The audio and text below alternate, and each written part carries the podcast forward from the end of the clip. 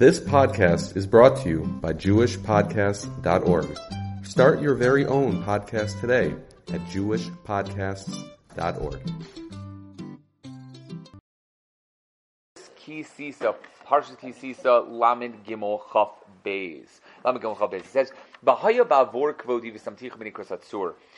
When my, I, I don't know how to translate this, okay? I'm going to do it the way that it says it. When my glory passes by, I will place you in the crevice of the mountain, Visakosi kapialach adavri, and I will protect you with my hand until I pass by. What an unbelievable pasuk, right? And it says vasirosius kapi, when I remove my hand, v'reisa sachorai, you will then see my back. Uponai lo yiro, but my face you will never be able to see. My face you'll never be able to see. This is an unbelievable bunch of psukim. So I'm going to start off and I'm just going to tell you. Obviously, there's a lot going on behind this puzzle that we're never going to be able to explain. If we're talking about a Kadosh Baruch Hu's hand, which is anthropomorphic at best, and it's just a way for us to be able to understand what a Baruch Hu wants us to know from the thing, then obviously we're not going to know everything that's going on here. That's first of all. But second of all, clearly there's a message that HaKadosh Baruch Hu was trying to tell Moshe Rabbeinu that you could see my face but not my back. And we have to wonder what exactly, uh, the opposite, you can see my back but not my face. We have to wonder what exactly is the back of HaKadosh Baruch Hu, what exactly is the face of HaKadosh Baruch Hu. So first of all, the word kapi could refer to the word kaf, as in a palm, the palm of one's hand. But why is this intervention, making sure the Moshe Rabbeinu doesn't see his face, have to be done with the palm, as if the hand is in the way? What does that mean exactly? So, first, Targum Yonison translates the word kapi in two different ways. In Chav Beis, he calls it memri, my word, the word of HaKadosh Baruch Hu. In Chav Gimel, he calls it Kite malachaya dekaimin mashamshin kadamai. Groups of malachim that stand and serve before HaKadosh Baruch Hu. Meaning he translates it in two different ways, depending on what he wants from it. The first saying that it's going to be something that's in the way, HaKadosh Baruch Hu's word stops anything from happening to Moshe Rabbeinu. And then he's saying it's malachim, it's malachim the entire time. The Ibn Ezra, the Rush, the Bechor Shor, the Tzror Mor, and the Das Zakanim, all basically Bali Tosos, call it a great cloud that would surround him, surround Moshe Rabbeinu. And give examples from Yeshaya, Eov, as well as Nasal Vavenu al Kapayim, Usually the word Nasal Vavenu al Kapayim is you put your hands up to the heavens and your heart is lifted up and that's the way you daven. Here he says, our hearts lift up to the clouds. Moshe Rabbeinu would not be able to see through it, so he wouldn't be able to see beyond the cloud. So it doesn't mean hand, according to Rishonim, it means a cloud that he couldn't see through. But the Shach says that a kaf refers to the body of a person, as if to say that a Kadosh Baruch Hu stood in the way to not be seen. Moshe Rabbeinu would not be able to understand anything until his own body is removed, until he loses his physicality, his gashmias, and receives his reward and punishment after death. That's when he'll understand everything. That's where Isa Sachorai. You'll see what I mean at the very end of the day. At the end, when you die, that's where you're going to find out everything. As long as he still has his physical eyes, the eyes that are seeing things in this world, he'll never be able to see anything. He says, this is a shach, this is the reason why we close the eyes of someone who passes away after he dies. Meaning, anybody who dies with their eyes open, we make sure to close them. Now, the simple answer, the reason why we do that is because it looks weird.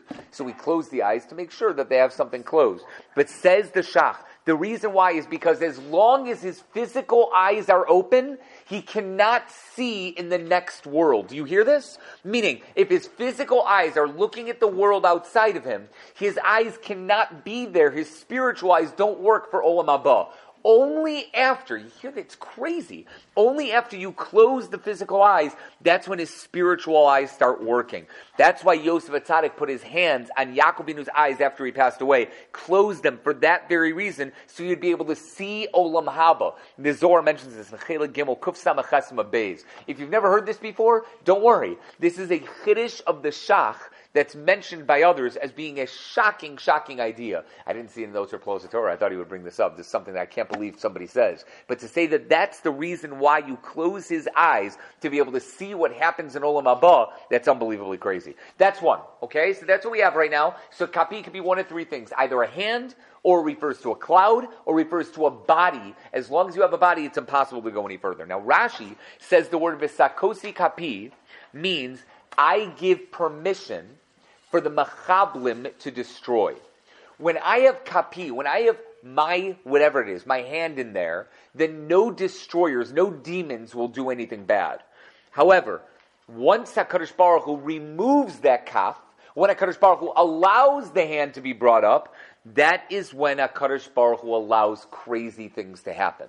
Mikan nitin reshus lemachablim lechavel. That's where demons are able to work. Once HaKadosh Baruch Hu removes that hand. The Be'er Basada says, we know the concept from Brachos and Gimel with Chanina ben, Rabbi Chanina ben Dosa. It's not the sin that it's not the person, the snake that kills. I'm sorry, I said it wrong. It's not the snake that kills. It's the sin that kills. Meaning, everybody knows the story with the Arod. There was a snake that was biting a bunch of people and they were all dying. So they complained to Rechini ben Dosa and went to and said, we, we can't get rid of the snake. Rechini ben Dosa said, it's not a problem. He put his foot right by the hole of the snake. The snake bit him and the snake died, like Chuck Norris, right? So because of that, right, that's the idea behind it, in which says the Gemara right there, it's not the snake that kills, it's clearly the sin that kills. Rabbi ben Dosa didn't have any sins. There's that. There's a Yerushalmi that says a little bit different. It's because of water that they got to, and whatever it was, it was a miracle to happen. But either way, if so, then one has to wonder, what did Moshe Rabbeinu do wrong here to be punished and then saved by Hashem?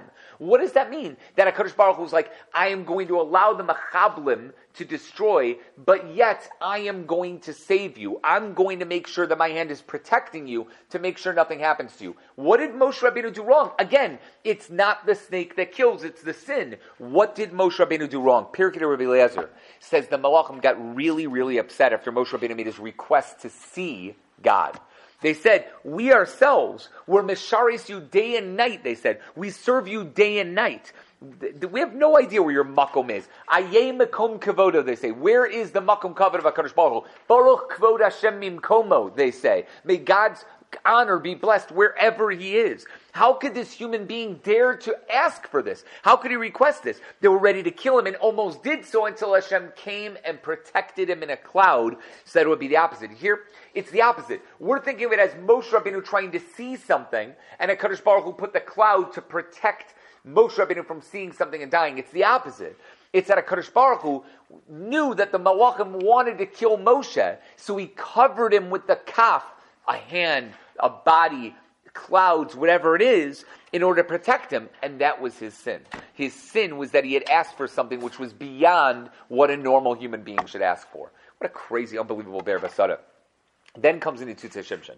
If you don't know who the Tzutz Shimshon is, the first year, my first year in Eretz Yisrael, 1997, which dates me a little bit, and I realized that. My first year in Eretz Yisrael, there was somebody who said to me, he's like, you want an awesome Sefer on Chumash? Go get the Nitzutz Shimshon. Nitzutz Shimshon was written by Reb Shimshon, well, it wasn't written by him, but put together based on the writings of Reb Shimshon Yastropolia. The first one was a tiny little green Sefer, it was about that thick. They then redid it, it was about that thick. It was a brown one, it was about that thick. They just came out with another one, it's like that thick. It's what, it's amazing what you can do after you die. It's absolutely amazing, right? When you're, you've been dead for more than 400 years, and they just put together more and more stuff. They found a lot of stuff, and they put Perushim in there and everything. The Nitzutz Shimshon explains this Rashi in an amazing way, an absolute amazing way. In Parshas Tetzaveh, Perik Chav Ches Pasuk Lamed Beis, the pasuk says by the Me'il, that was the robe that the Kohen Gadol wore. The blue sort of almost looked like a big thing of tchelas, a blue thing that was like tzitzis, possibly an actual robe, depending on how it was. Rashi Tosfos. It says Safa Yelafiv. There should be a rim, a woven piece of cloth, woven all around the mouth, saviv, maisa oreg, that's going to be woven there. Kifi sachra, right? According to, I guess you could say, according to the way that it's woven on, yiyed, that's way it should be, lo yikareya. It cannot be torn. So it says the following. Here's what the Nitzitz says. Lefiv saviv maise oreg, the Rashi Tevis, are Samech Mem Aleph Lamed, which is the Malachi name, the angelic name of the Satan. Samech Mem Aleph Lamed. It's out of order.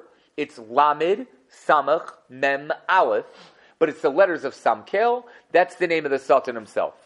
Sachra Yiyeh, Lo, Yiyeh Lo, Lo Yikarea. Sachra Lo, Lo Yikarea is Saf, Yud, Lamed, Lamed, Yud, which stands for lily, which is the counterpart of the Satan. You have the Satan, Sam and then his mate, whatever that means, of Lily with a suff at the very, very end, which we're not supposed to say either one of their names full. I don't know why. But the Tami Malgim says that in the beginning of Zilikutim. We're not supposed to say both of those names. In between those words, between those words, Samkel and Lily, is the word kifi. Look at the wording again in the pasuk. It says Safa yelefiv saviv maise oreg. Kifi sachro lo kifi sachro lo lo yikarea. That word kafi is right in the middle. It's a shame kadosh says the Nitzitz Shimshon, a name of HaKadosh Baruch Hu that doesn't allow the Sam and Lily to connect to one another. Had the letters been next to one another, Sam and Lily would be able to connect and cause destruction in the world. With the Kafi, the Chaf Pei Yud, that name of HaKadosh Baruch Hu, that separates them so they won't destroy. So what happens, guys? if Vasirosius Kapi, if Hashem removes the Chaf Pei Yud, if he removes his name from that pasuk. If you take out the kfi, then the Sam and Lily are connected to one another. Then they meet each other right there in the middle. There's no name of a Kadosh Baruch Hu, that's right there. So when I remove my name, I give rishus for the Mechablim Lechavel, to the destroyers, the demons to be able to destroy. That causes you to see Achorai. The Achorai is referring to something that you might have heard of as the Sitra Achra so to speak, the other side, the side of Tuma. There's the panim of a Kadosh Baruch Hu and the achorai, the backside of a Kadosh Baruch Hu, allowing the Satan to do what it needs to do. And therefore, when you remove kafi, based on that pasuk in Tzaveh, that's when the mechablim are there. Have I lost everybody yet? I got you? yeah, you're nodding your head, so yes, I lost you. That's 100%. I lost you completely. Okay, good. Good. This isn't so crazy, but it's a little crazy. There's also weird Rashi Tavis. Okay, it's a weird Rashi Tavis. It's completely out of order. Maybe this is why. We know the Tuma of the Satan is really in the first part of his name. Look at the name. There's Samach and Mem and Aleph and Lamed. Obviously, Aleph and Lamed is the name of HaKadosh Baruch Hu. Aleph Lamed is Kel. So you have that at the end of his name. You have Samach Mem in the beginning, which stands for what's Sam? What is Sam? Poison. So you have the poison that goes up against God, so to speak. The kedusha of the Satan, because even the Satan does something l'shem shemayim, as the Gemara tells us, that even the Satan does something l'shem shemayim, is in the Aleph Lamed. But the part that he does that destroys people, that's the Samach Mem. That's part of the Samach Mem itself. Now, that's the reason why the Rosh Tevis are out of order. Meaning, at the end of days, HaKadosh Baruch Hu will take away the Sam from his name and he will remain a Malach Kodesh with just the name Aleph Lamed. That's why the Aleph and the Lamed are at the beginning of the end. It starts off with Lefiv and ends with Oreg. Lamed and Aleph. Lamed and Aleph are Kale. The middle letters are Sam. Because right now he's poison. But in the end, he's Kale. Aleph and Lamed, not just in the end, in the beginning, before man needed it, he was also something kadosh, and that's the idea behind it. It doesn't explain the letters of Lily being out of order, but explains why the Sam is out of order. But what's kafi? What kind of a name is that? You've heard of Aleph Dalid Nun Yud, you've heard of Elokim, you've heard of Tzivakos, Shakai, those names everybody knows. But Kfi Chaf Pei Yud, what kind of a name is that from HaKadosh Baruch Hu? So the Imre Noam says, there are certain ways to spell out Yud Ke Vav Ke. There's ways of spelling out Yud Ke Vav Ke, like Yud is Yud Vav Dalet. Hey could be Hey Aleph. It could also be Hey Hey, or it could be Hey Yud. Vav could be Vav Aleph Vav. It could be Vav Vav. It could be Vav Yud Vav. And again, Hey could be Hey Aleph, Hey Hey, and Hey Yud. So different combinations of those letters allow you to have different sirufim, that the idea of numbers behind a Kadosh Baruch Hu's name. And I'm not going to tell you I know any of this stuff, even though I'm 42, but I told you I'm still not in that level yet. I'm going to get there, and I promise, Paul, I've told you, I will tell you when I'm going to get there, okay? But I'm not there. But the Imre Noam says, if you do Shem Havaya, Yud Ke Vav Ke, with the Alephs, Yud as in Yud Vav Dalid, Yud Vav Dalid, guys in Gematria, come on, you can do this. Yud Vav Dalid is? Yud. Vav. There we go. Yud Vav Dalet is 20. Hey is Hey Aleph. Hey Aleph is? Six. Six. So far we've got 20 and 6. You got this, Kobe. 20 and 6 is? Well, 26. 26 is fine, but 26, right? It is 26. And then we have Vav. Vav Aleph Vav. Okay, how much is Vav Aleph Vav? 13. Okay, let's do it. 26 plus 13 is? 39. And Hey, Hey and Aleph. It's another 6. 39 plus 6 is 45. 45 altogether. If you use that name, Memhe, plus Aleph Dalid Nun Yud, the mastery of HaKadosh Baruch Hu over this world, that he is our master, we are the slaves, that's equal to 110. Yud Ke Vav Ke, 45, plus Aleph Daled Nun Yud, 65. What's 45 plus 65? 110 is a gematria of Kfi, Chaf Pei Yud. That's what the name is based on. That's where it comes from. And it's the same as Nace. V'son Nace L'kabetz Kuliosenu. That's where the name comes from. Okay? And I, I, forgot, Mati, you are an expert in math. For that reason, the Kafi stands for Yispordu Kol Poale Oven. Yispordu Yud Kol Poale Oven. That's where the Kafi comes from. While Maise Oreg, Oreg is a gematria of Tzaddik, it's 204, refers to stories about Tzaddikim. Listen to this. According to the Sefer, I forgot what it was. I, I, didn't write it down. I think it might have been the Imre Noam. He says, telling over stories of tzaddikim, for this reason, have the ability to knock down powers of tumah. You know, Rabbi Twersky spoke this past Motzei Shabbos. He said that the Baal Shem Tov said that telling over the story of a Hasidic Rebbe on Motzei Shabbos is a skula to be able to make a lot of money. Okay? But he said, truth is, it doesn't have to be a Hasidic Rebbe, it can be any tzaddik. It doesn't have to be a Motzei Shabbos, it could be any time and it doesn't mean for money, it could be anything. so you can work that out. That's like the truest Hasidic Shemaisa you've ever heard in your life. But that 100%, then it works out perfectly fine. The Imre Chaim in Parshas Korach says Kfi really refers to the Kaf HaKtores, the spoonful of Ktores that they brought on top of the Mizbeach Azov, which has a skula to hold back plagues from happening for Bnei Yisrael. But now we understand why. Because the shame of Hashem of Chav Pei Yud is what holds back the tumah from, from going into anywhere in this world. The kfi is there. So the kaf haktores is like referring to that name of a Kadosh Baruch Hu, allowing everything to stop. This is stopping it before it ever happens. The kaf haktores stops it after it happens. That's the idea behind it. That's what it means over here. The Rizal says that's why it's hinted to by the Me'il. Why the Me'il? Why are we hinting to it by a random one of the clothing of the Kohen Gadol? Because what is the Me'il mechaper for? What's the Me'il machaper for? From lashon hara. Says the Imre Darizal, and this is from a Sefer, Kriya Sefer, since it's Mechaper for Lashon Hara, the first thing that the Nachash did, the Nachash represents the Satan. The first thing the Nachash did is it spoke Lashon Hara about Hashem. It told Chava, Hashem doesn't want you to eat from the tree, because if you do, you'll just be like him. That was the first bit of Lashon Hara. To stop that, so to speak, we have someone close his mouth. That's what the Me'il stands for. It means put something over it in order to stop it from being there and not stop it all, not say anything to stop yourself from speaking Lashon Hara. That's the idea behind the Me'il and why that's mentioned over here. Okay, next. The Ramban says the word achorai is related to the words achor vakerem sartani. Kadosh Baruch Hu made me with a back and a front. He doesn't explain anything more than that. He just says that's what the word achorai means. And that's classic, because the Ramban doesn't like going into Kabbalistic things. He doesn't want to go into what, how Kadosh, how Kadosh Baruch Hu works, etc. He said, we don't need to know that. Achorai just means the concept of, I only need you to know that there's something before, there's something after, what it is, what's Achorai, what's Panai, what's the face of a Kadosh Baruch Hu, no need to know it.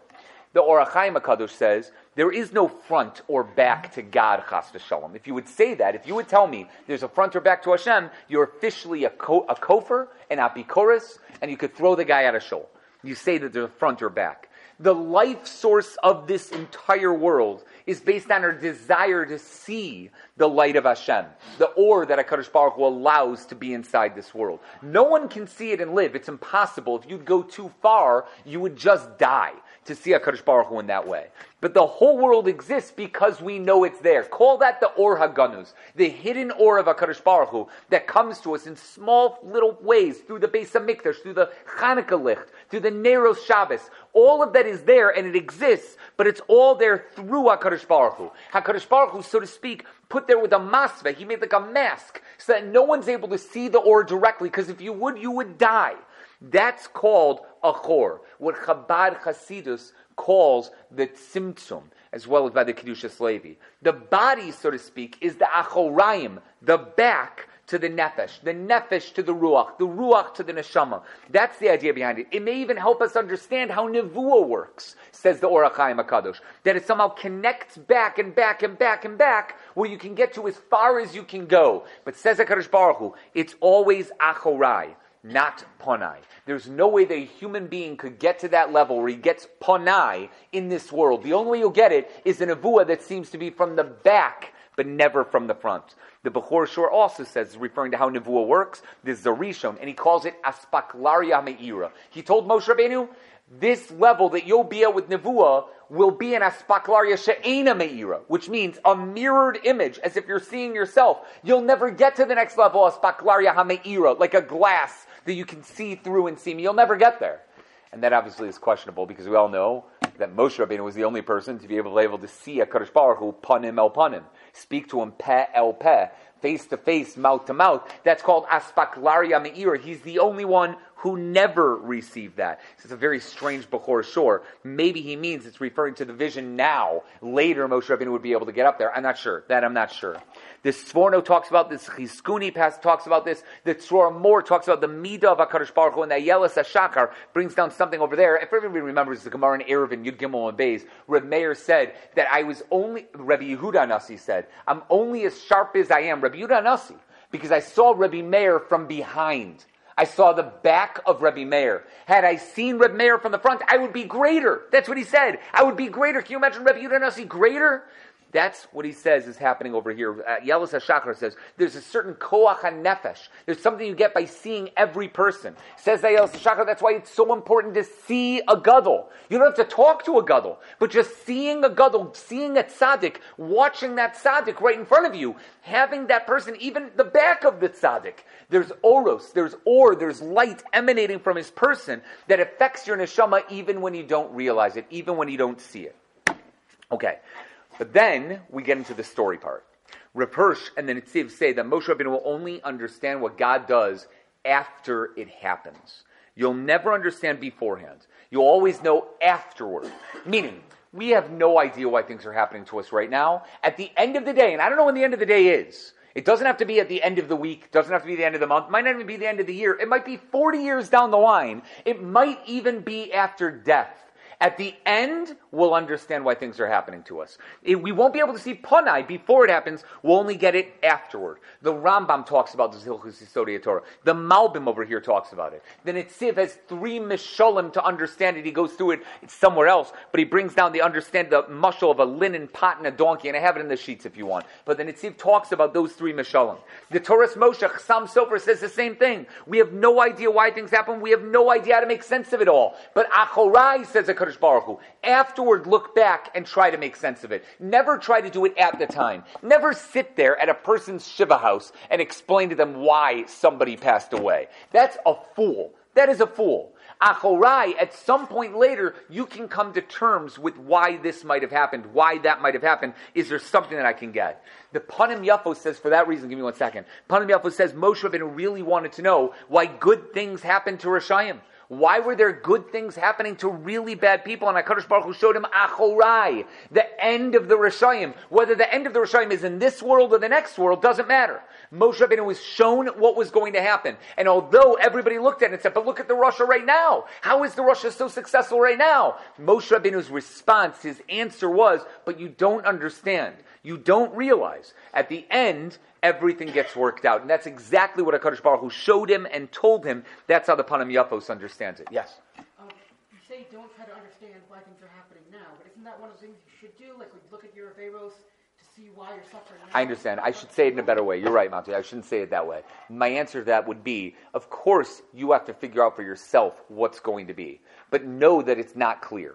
Even if you think you understand it, you'll never fully understand it until later you might be able to give something to yourself so you can work on it and do something about it and be better about it. And that's what you should do. That you're right. That's 100% what everybody should do. But recognize the fact that we are not great at this and we may take a long time to understand it, and that's okay. The achorai is the important part.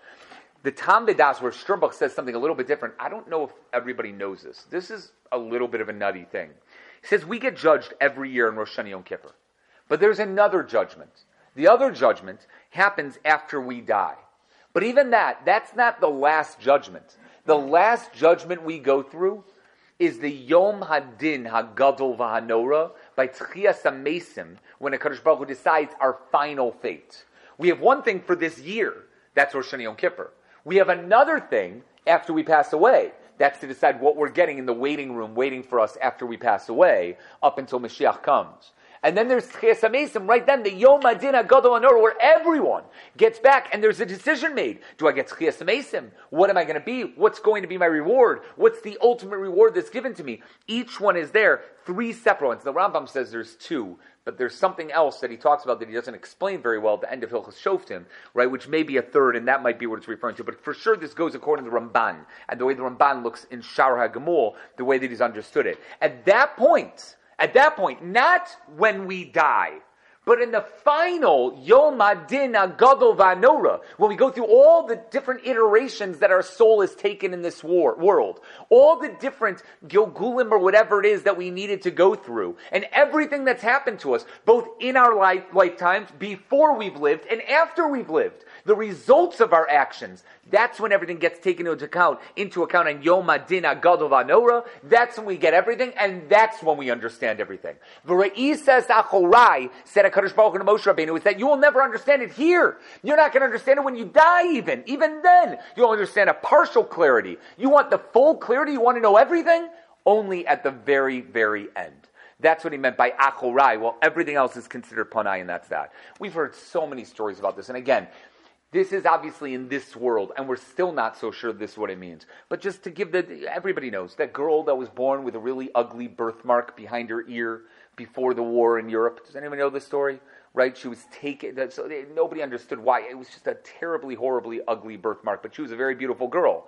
And one day there was a soldier that came into their area. A Russian soldier grabbed the girl, thinking it was his sister. Thinking it was his sister. Grabbed her and brought her with her. And the family didn't know what to do.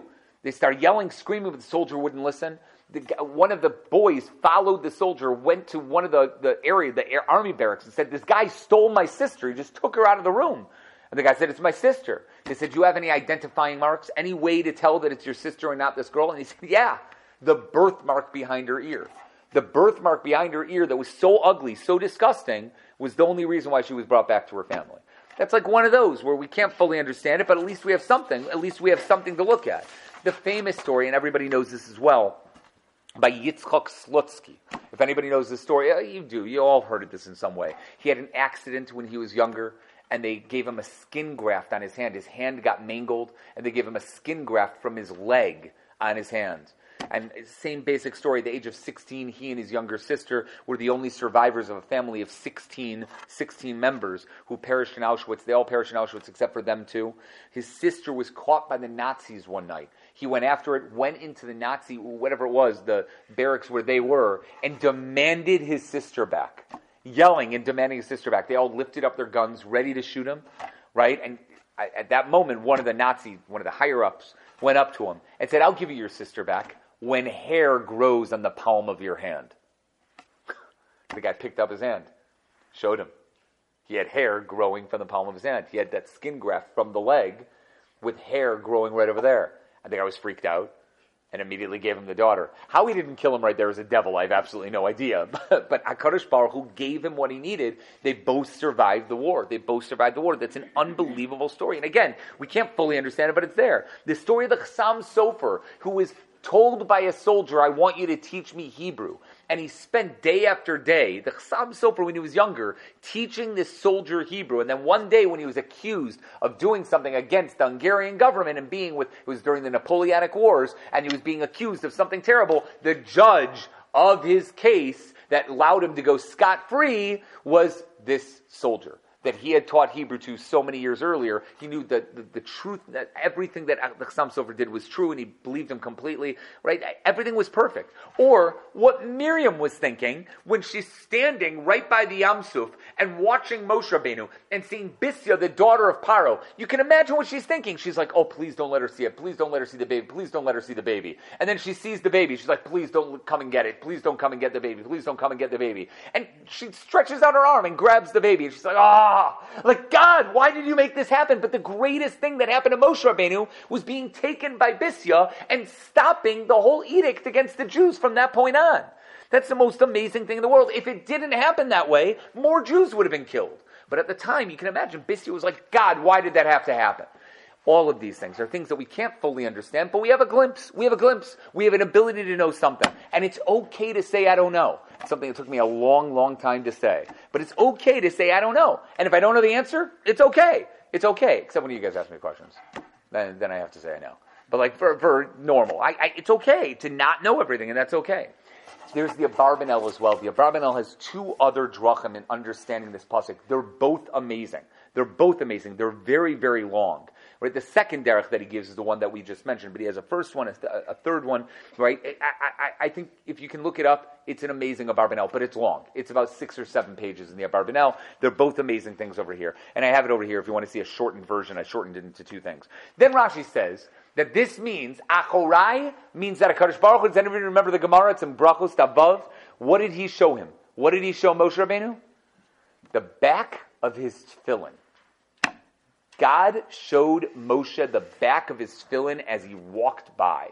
And that was the achorai, the back of a Kadosh Baruch Hu. Targum Yonason calls it, says this as well, but he actually says it was the kesher of the tefillin shel yad. Oh, I'm a lefty. That's why I'm doing this arm, by the way. But kesher shel tefillin shel yad, not the shel rosh. It's the tefillin shel yad, he says. Super interesting. Super interesting why he says that, but it says that Paris Jonas and tries to explain it based on something I didn't quite understand it. The Rabbeinu Ephraim says V'ra'isas achorai is the gematria of 1,243, which is the exact same gematria as Elu V'Elu Kisrei Tfilin. These are both tefillins. He saw the Shol Yad and the Shol Rosh which is crazy. He's taking Rashi, which seemingly the Shol, Rosh, and the Targum Yonasim Nazil, the Shol Yad, putting it together. Like he showed at Kadosh Baruch Hu, Kadosh Baruch Hu showed him like a man enwrapped in tefillin, the Shol Yad and the Rosh itself. Torah Tamima explains what this means. Baruch Epstein, he says the following, this is a crazy idea. Moshe Rabbeinu wanted to see a vision of Hashem in Gashmias, like something he could point to and say, that's God, right? It's almost like, I hate to put it this way, almost like we have like a Getchka, like a little idol that you would represent HaKadosh Baruch Hu. It's almost like a, Moshe Rabbeinu wanted something that he could see with his own eyes, which is strange. Strange. The Rambam and the Ra'avad argue about this in Hilchos Yisodei Torah. I, I, don't, but the Torah Tamima says that that's what it seemed to be. It would refer instead, I guess, that that's impossible. There's no way. So HaKadosh Baruch Hu agreed to show Moshe Rabbeinu a chelek of a chelek of a chelek of what it could mean to see a symbol of God. And that chelik of a chelik of a chelik has to be, obviously, since it's only ruchni, has to be something physical that is as ruchni as you can get. And that refers to the tefillin of HaKadosh Baruch Hu. It's the smallest bit of kedusha that can still be seen in our world. And remember, everybody that puts on tefillin in the morning, the whole point of it is to bring down the shefa of Hakadosh Baruch Hu, let it go through your whole head and your body. That's what the straps are for. The reason why I put it on my right arm, because I'm a lefty, is because I do mitzvahs with my left arm. So my right arm needs more kedusha. So I wrap the tefillin around, almost so to speak, as if infusing my arm with kedusha. That's what it's supposed to be according to Rabbeinu Bechaya. I'm pulling down that Kedusha. The knot at the back of it is enough to prove there is Kedusha in this world. There's something here, and that's what Moshe Rabbeinu would see. You can't see presence of Hashem, that's impossible. But the closest thing that we can get to Ruchnias as possible is that knot of the tefillin that brings down that Kedusha that HaKadosh Baruch Hu wants in this world. Where Victor Miller says it was a special privilege that Moshe Rabbeinu wanted from HaKadosh Baruch Hu. It meant awareness. That we live our whole lives trying to be aware of Hashem. I know we daven, but sometimes when we daven, we're doing it because this is what we're supposed to do. True awareness of HaKadosh Baruch Hu is recognizing that HaKadosh Baruch Hu is right there in front of us. And Moshe Rabbeinu got that more than any other person in the world. His abilities were so much greater, he was able to get it more than anybody in the world. Moshe Rabbeinu had it more than anyone else in the world, and that's represented by that tefillin mark. Yeah, now. What did Moshe see? Nothing. Nothing. Uh, I mean, again, that's what the Kesher Shel means. He saw Kesher Shel as like an image in his mind, but he didn't see anything because there is no physical appearance. And that's an important, again, that's how he started off, but that's something that's extremely important. You, there was nothing physical because there is nothing, nothing physical. And that's the idea. The Oznaim LaTorah says the same thing. The Kesher Shel was to be a mitzvah so that he wouldn't be bothered, he wouldn't be nizuk. But what he said is based on what the Shach said up above. The chidas is a very important line. Guys, what letter is the tefillin shorosh in the back of the tefillin shorosh? It's a dalid.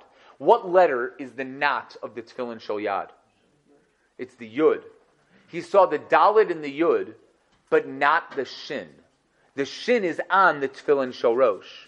right? It's on. We have the three pronged and the four pronged shin that's on top of that. He did not see the shin. He saw the dalid and the yud. Who was able to see the shin?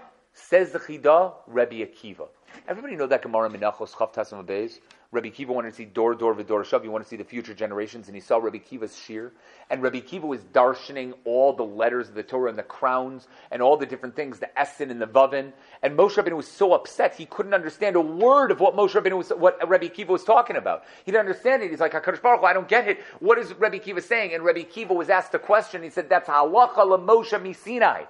We can't understand that. That's how halacha Moshe misinai. And Moshe Rabbeinu felt a little bit better until Moshe Rabbeinu this is important, was nisaber into Rebbe Akiva. Until his soul was connected with Rebbe Akiva's soul, he was not able to see the full shem Shin Dalid Yud. That's why the pasuk Kol Yakar Ra'aseino refers to Rebbe Akiva was mashlim the shem Shin Dalid Yud. Yakar Yud Kofresh is the same gematria, right? We'll call it as Shin Yud, Shin Yud altogether. Kol Yakar is Shin, Shin Yud Nun altogether. There's more to this, by the way. Do you guys ever remember me talking about how Yaakov Avinu and Akiva are connected to each other because Yaakov and Akiva are the same letters? Akiva is Yaakov's letters, except for obviously the Aleph, right? Right, and everything. Else. And we all know how did Rebbe Akiva first become from? What did he do? What did he see? From. I shouldn't say that, but like how he became a big Talmid Chacham because the water was dropping onto a onto a rock, right? Do you remember what Yaakov Avinu did when he first saw Rachel Imenu? He took the rock off the well. That's not a coincidence. They're obviously connected to one another, right? There's a concept that Yaakovinu was a person who was able to see beyond everybody else, that he was the guy who was tsur, that he knew the rock, which is Tzadik Viralo. He understood when Dina had whatever happened to her happened to her. He understood Tzadik Viralo. A Tzadik has bad things happen, and he accepted it. He was totally acceptant of it. He was he said nothing when they told him what happened to Dina. He said absolutely nothing. He understood it. Maybe because Shechem is Shem Kvod Malchuso, and he understood what Shechem stood for. Rabbi Kiva was able to understand that and take that and be okay with it. Rabbi Kiva as well. Rabbi Kiva saw bad things happening, he was living through the Churban. He saw horrible things in his lifetime, and yet he was the able to person. He was able to get past that. Guys, what level did Moshe Rabbeinu get to? Do you remember? Moshe Rabbeinu was get to He was so so. He was off by one. What happened to Moshe Rabbeinu? He was on the 49th, 49th level of kedusha. They said that Yaakov and Rabbi Akiva were the only two people who were able to get to number 50. That's the shin. And that's why it says by them. Remember Yaakov told Esav when Esav said, Keep your stuff, my brother. I, I, don't need. Yeshli ravachi. I've got a lot. What did Yaakov say back? Yeshli kol. Chaf lamed. I have everything. Chaf lamed is the gematria of 50. This pasuk refers to Rabbi Akiva. Do you see what it says over here? Kol yikar ra'asa eno. Kol is the gematria of 50. This is when Moshe Rabbeinu was able to get to the level that he understood everything. Now, there's a difference. I just want to be clear. Moshe Rabbeinu was able to get to the Dalit and the Yud. Rabbi Kiva was only able to get to the Shin. Rabbi Kiva was never as great as Moshe Rabbeinu, but there was something that Moshe Rabbeinu couldn't get that Rabbi Kiva did, and that's this understanding of Tzadik Varalo. Even though Moshe Rabbeinu was on the 49th level, he's on the 49th level of a higher level, way above Rabbi Kiva. Rabbi Kiva got to the 50th level of this level. You know, like you can get to like level 10 of this level, and then you have to get to level 10 of that level, level 10 of that level. Rabbi Kiva was only able to get to the, only, only, chas, the 50th level here. Moshe Rabbeinu was able to get to the 49th level here. Does everybody get what I'm saying? Obviously, Moshe Rabbeinu was greater than Rabbi Akiva. Anybody who tells you otherwise is wrong.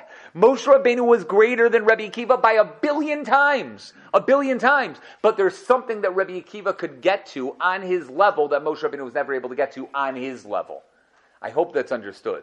It's a crazy idea, but they're all put together in that way. And that's what the Dalid, the Yud, and the Shin of this fill represents. We're going to have to end, guys. So I'm going to tell Oh man, which one should I do? You guys get to choose. Should we do the Hasidish Avort? Should we do the Chassam Sofer? Which one?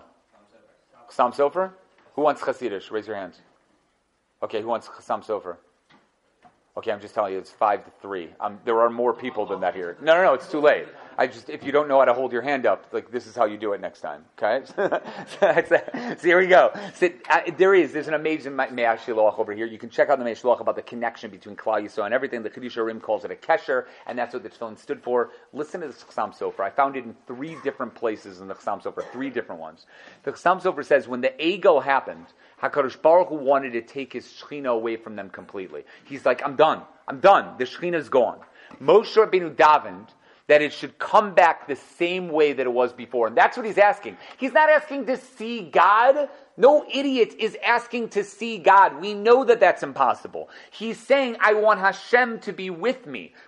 I want it to be as if HaKadosh Baruch Hu is with me wherever I go. At Har Sinai, they were zoche, not only to the Shem Havaya, Yud Ke Vav Ke, that we mentioned before. They were zoche to the letters before, Yud Ke Vav Ke, which is Tes Dalid Hey Dalid, and the letters afterward, Chaf Vav Zayin Vav. Do you guys get that? Yud, and then a Hey, then a Vav, and then a Hey is Chaf Vav Zayin Vav, and Tes Dalid Hey Dalid.